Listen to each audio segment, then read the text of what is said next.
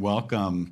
We are in the second week of our Flourishing Faith series, this Lenten series that is a journey to the cross.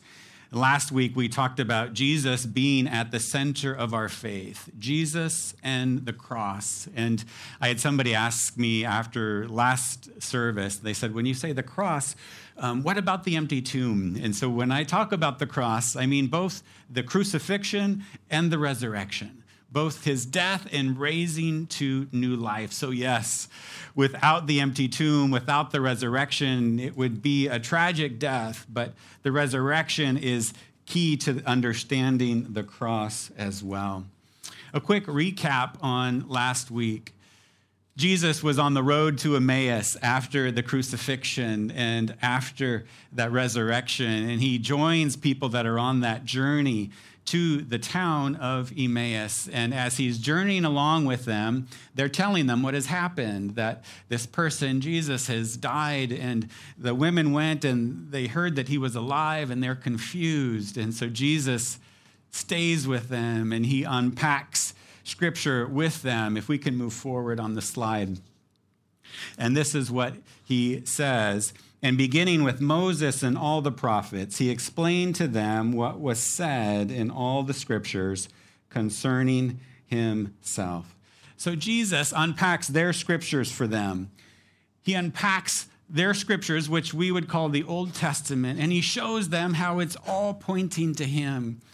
He's actually perplexed that they haven't understood this, and so he wants them to really get it we see later in John, in the Gospel of John, John says this No one has ever seen God, but the one and only Son, who is himself God, is in, in closest relationship with the Father, has made him known.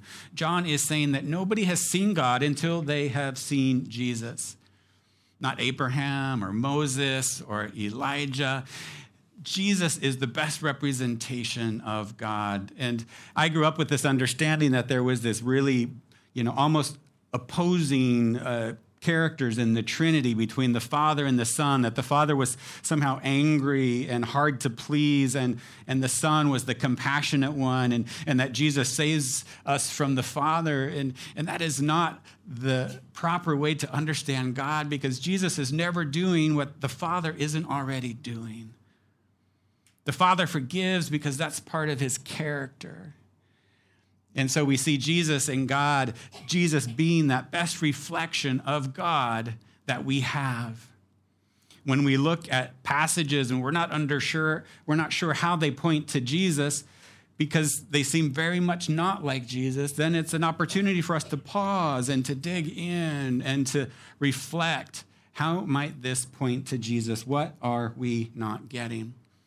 We talked about every 500 years, sort of in, in church history, there's this big transition that happens. It's this rummage sale, if you will, an opportunity to bring everything out into the open and see what do we hold on to? What is the key to our faith? What are those things that are most close to our salvation? And we've been singing about them today that Jesus is our cornerstone, Jesus the cross at the center of our faith. Today, we're taking the next step in this flourishing faith and looking at an evolving faith. But before we do, let's pray. God, I thank you that you are here. And I pray for each one of us, whether we are far or near, whether we are questioning or doubting or just feeling connected to you, that you meet us in that place that we are at. We know that you do. And so we thank you for who you are. May you more fully reveal yourself to us today. Amen. So, how does our faith change and grow over our lifetimes? I've talked to people that have described to me different parts of their faith journey, different types of growth, different times where it felt stuck or stagnant or they were in a desert. And today we're going to talk about an evolving faith. But before we do, when you hear the word faith, what comes to mind? What are descriptors of faith? What comes to mind when you hear the word faith? Just call it out.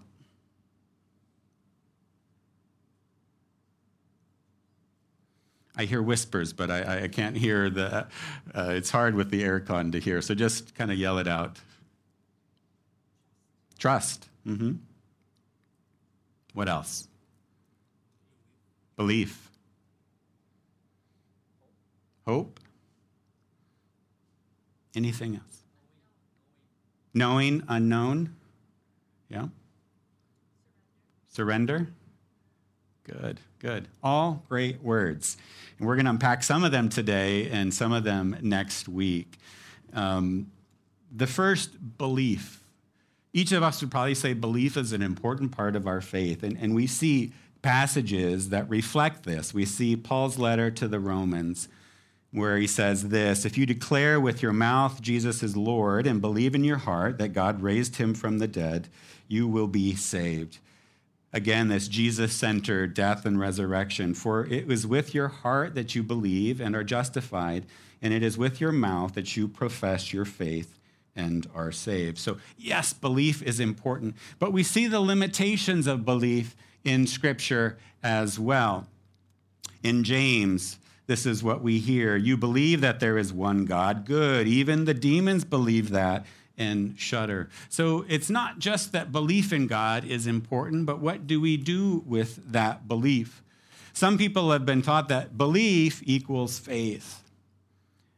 And I think scripture wants us to go deeper into that. Because if belief equals faith, then we're probably nervous to begin to ask questions, to begin to doubt, to begin to not sure where my belief is. But belief is much more complex and deep.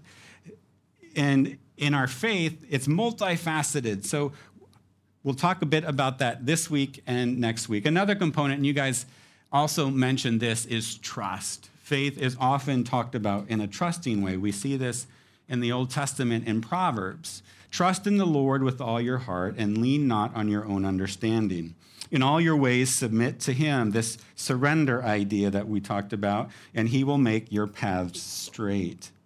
There's this trusting component. It's, yes, I believe Jesus, and actually I'm putting my faith into action by trusting Paul says it this way For we live by faith, not by sight. And it carries this idea of trust trust in who God is.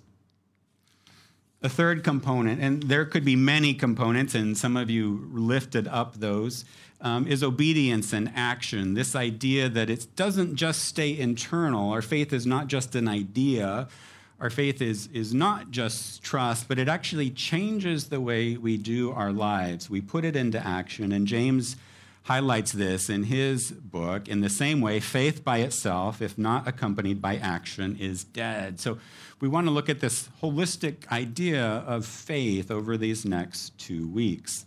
It's much more than belief. So, the center of our faith last week we proposed is Jesus and his cross, both his death and his resurrection.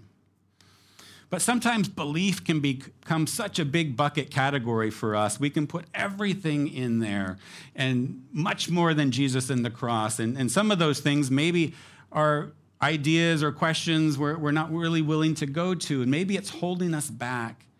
And doubts can become to surface if we are open to it.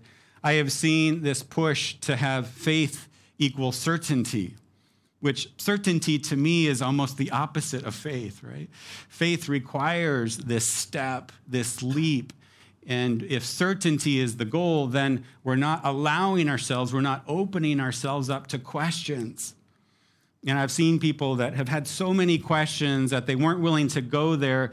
But by the time that one last question went into sort of this backpack of doubts, and it was just too much for them to carry they couldn't carry it anymore because maybe their questions and doubts, they never gave themselves permission to go after those, to begin to explore them. So instead of certainty, have curiosity towards your faith. When questions emerge or new ideas emerge, explore that. Look at what might be happening there.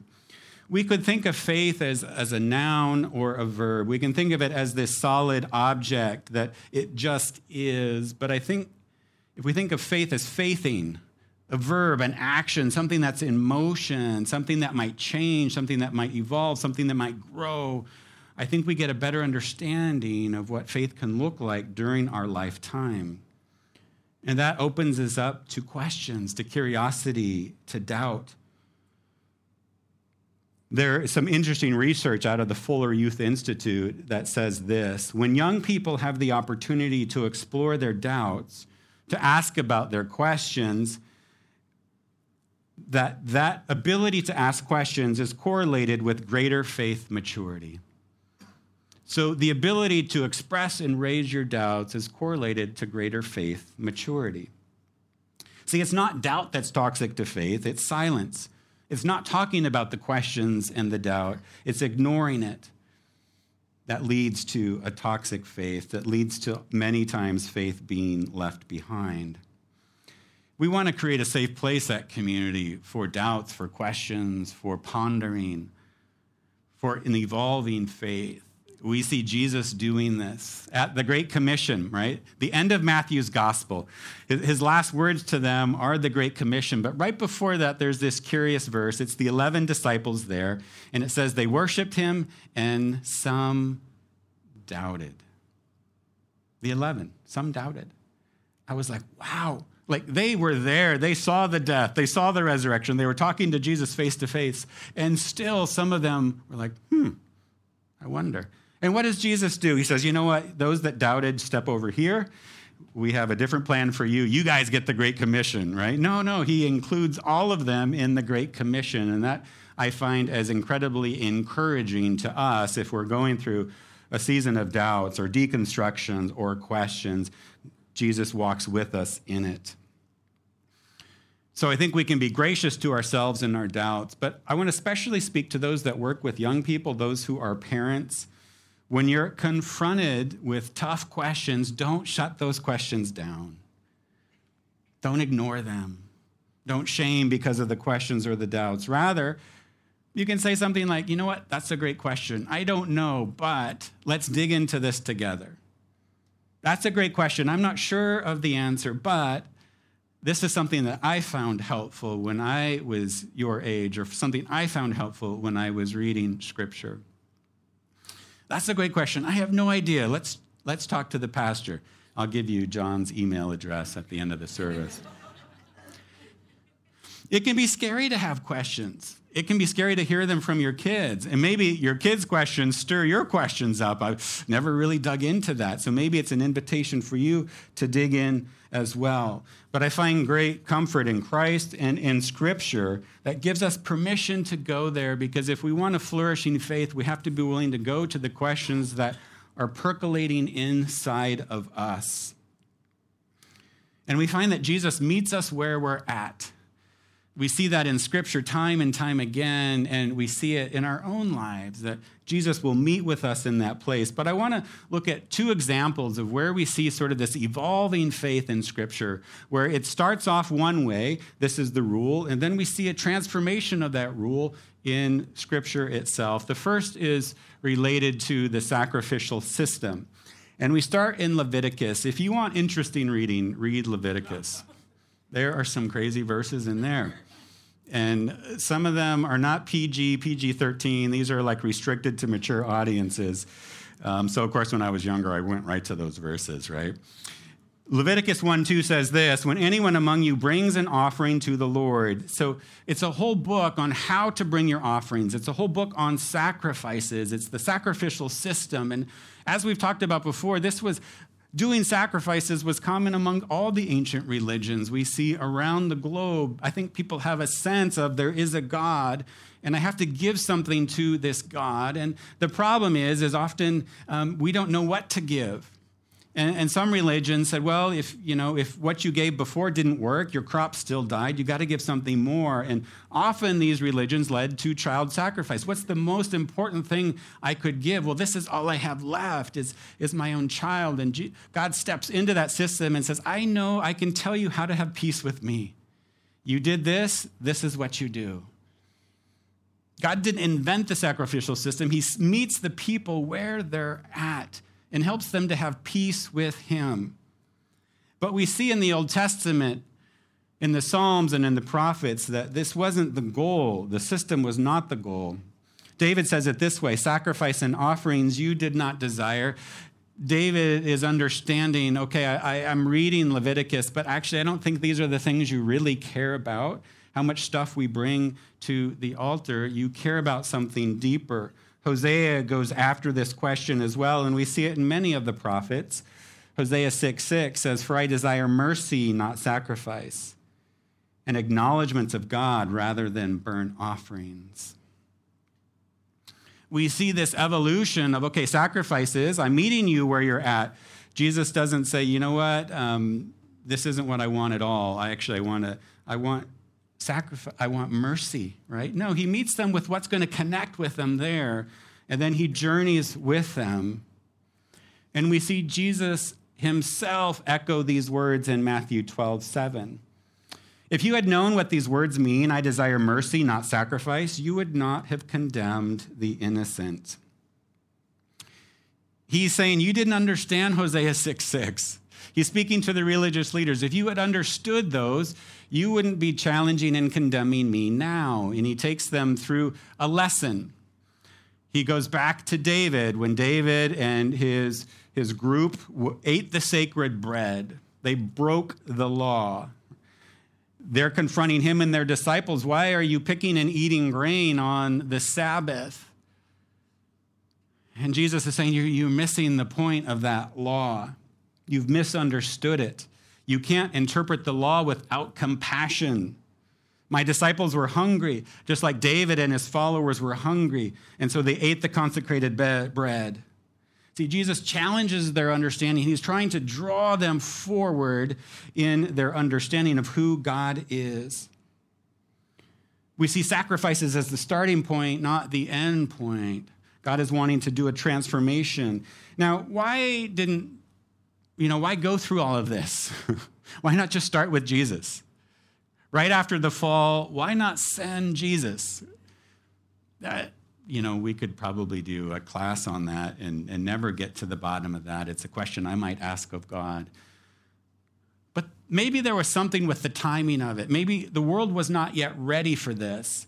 Maybe God had to meet them where they were, and, and Jesus was is too far of a stretch. I don't know why, but in God's sovereignty, He knows better than we do. We just sort of read this story and, and have to try to understand that God is growing His people and He's growing us today.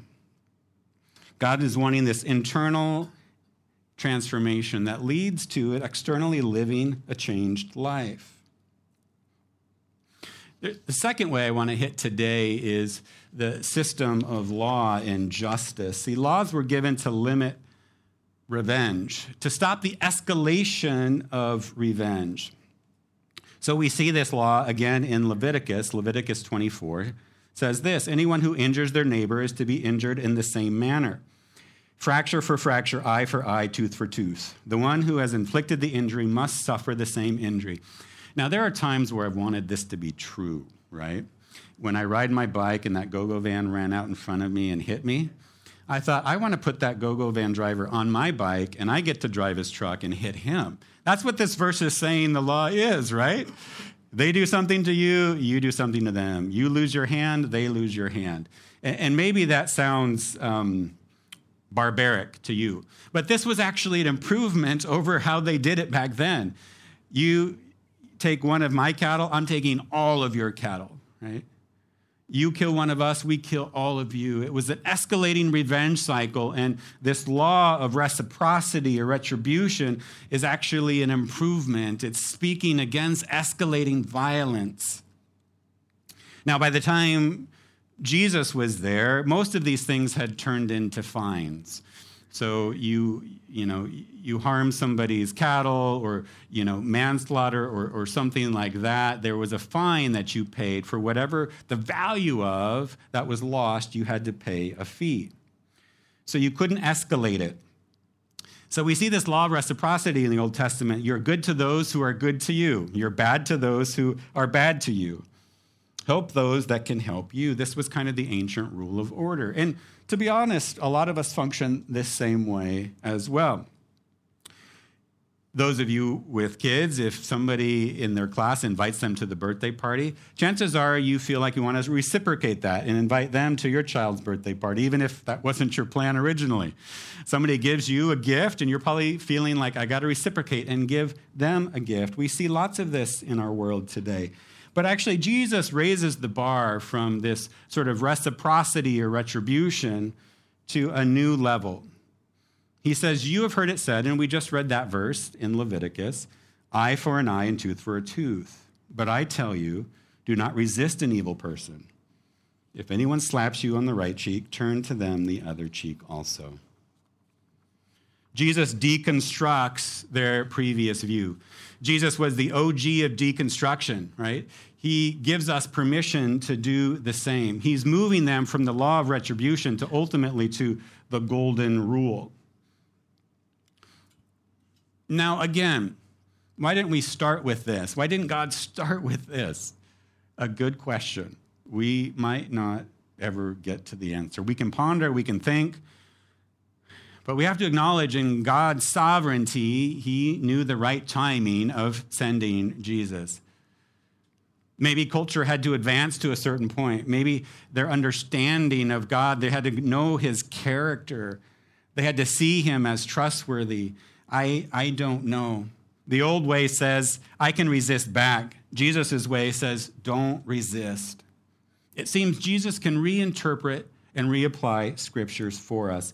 Now, in the Sermon on the Mount, we see him do this over and over again with this pattern. You have heard it was said, right? You shall not murder, which is a law. But I tell you, if anybody is angry with the brother and sister, will be subject to judgment.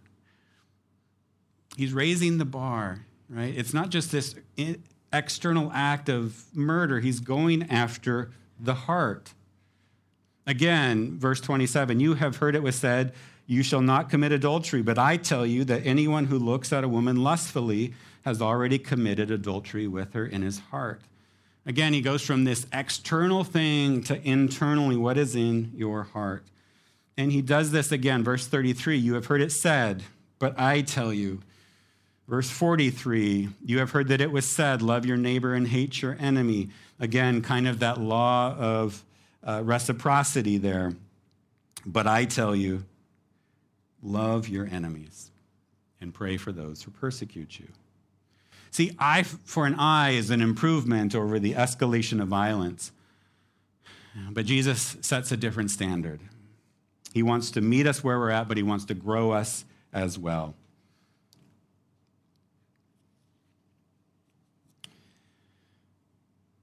So, how do we read Scripture? We're going to not talk about that this week. It'll be in two weeks. How do we understand the Bible? We go to the Bible as a, you know, a, an extremely important, you know, inspired thing for us to wrestle with. And so, yet we see here there's some different ways of looking at it and interpreting. We're going to get to that if you have that question now.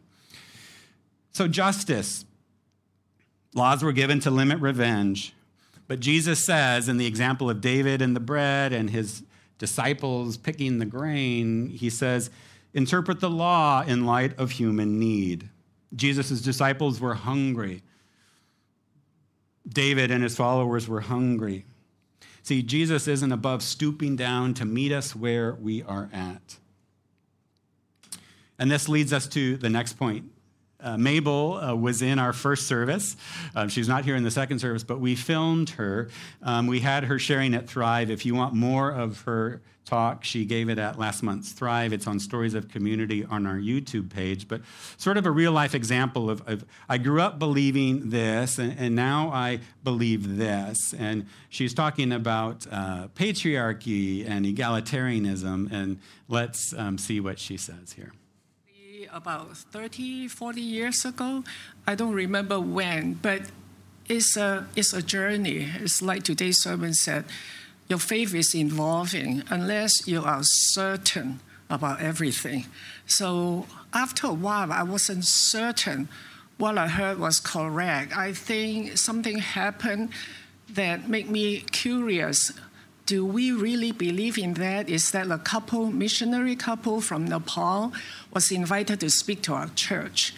And the administrator of our church, a sister, came to tell me that the original plan was for the two of them to stand up on stage and give a message. But then someone objected because a woman should not stand on the stage and give a message. So she was not allowed to be part of that sermon, that preaching. And, but she could stand down there and talk to the congregation. We let Mabel up on stage, so. I almost wanted to say, can I sit down there? And I thought, I mean, she asked me, Tina asked me, now I must have made some noises before, but I can't remember, for her to, of all people, come and ask me. And that was before the internet, so there weren't that much resources. I kind of like forget about the whole thing until many years later. Then I started to think about these things. The more I think about it, the more I question it.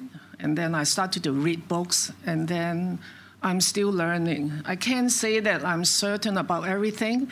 I certain am not more curious, mm. less certain about everything that I have been taught. So now when I listen to sermons, I usually would question, am I listening to what is true or are mm. there gray areas? Mm, All right. Thank you, Mabel, for sharing that. Um, maybe one more short story from you. How did this look like in your home environment as well, with you and your husband? Some of his journey as it related okay. to the church. Okay. Uh, about five or six years into the marriage, my husband left the church. I don't think he ever left the faith, but he certainly he didn't go to church for like 25 years. And then after 25 years, he came back to God. He came back in a big way. So he wanted to go to all the Sunday schools, all the fellowship, Cantonese, Mandarin, doesn't matter. so he wanted to go. And then um, 10 years after his retirement, he was diagnosed with terminal cancer. So he came to me to ask me all the spiritual questions like, Am I saved? Am I going to heaven? And and then he started to ask me a lot of other faith questions. So I was definitely his spiritual leader, mm. regardless of what you have been taught, that only the husband can be the spiritual leader. That cannot be more false. Mm. And so that was, and during the 25 years that he didn't go to church, how could he be my spiritual leader? I went to church with the two kids. So Marsha is still a Christian. My daughter is a pastor. So, I mean, I brought them up in the faith, not my husband. Mm-hmm.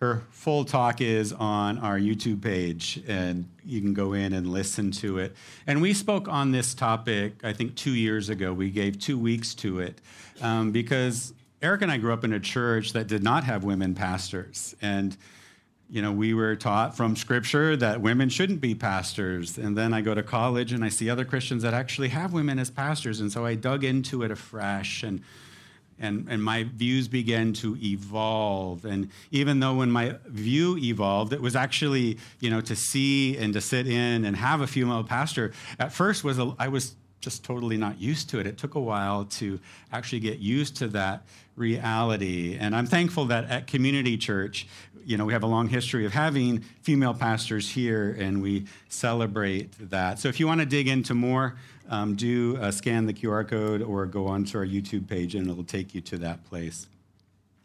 Our vision at Community Church is love God, love others, and do good. And we try to talk about it several times during the year, and it gets at what Jesus says when he summarizes, you know, the first and greatest commandment, love God. The second, love your neighbor. And he gets at this love your neighbor really well in Matthew 7 12. He says this So, in everything, do to others what you would have them do to you, for this sums up the law and the prophets. This golden rule as people reflect, you know, globally, the golden rule, this is where it comes from. Do to others as you would have them do to you. It's not easy, uh, but we don't do it alone, church. We do it in connection with God and with one another.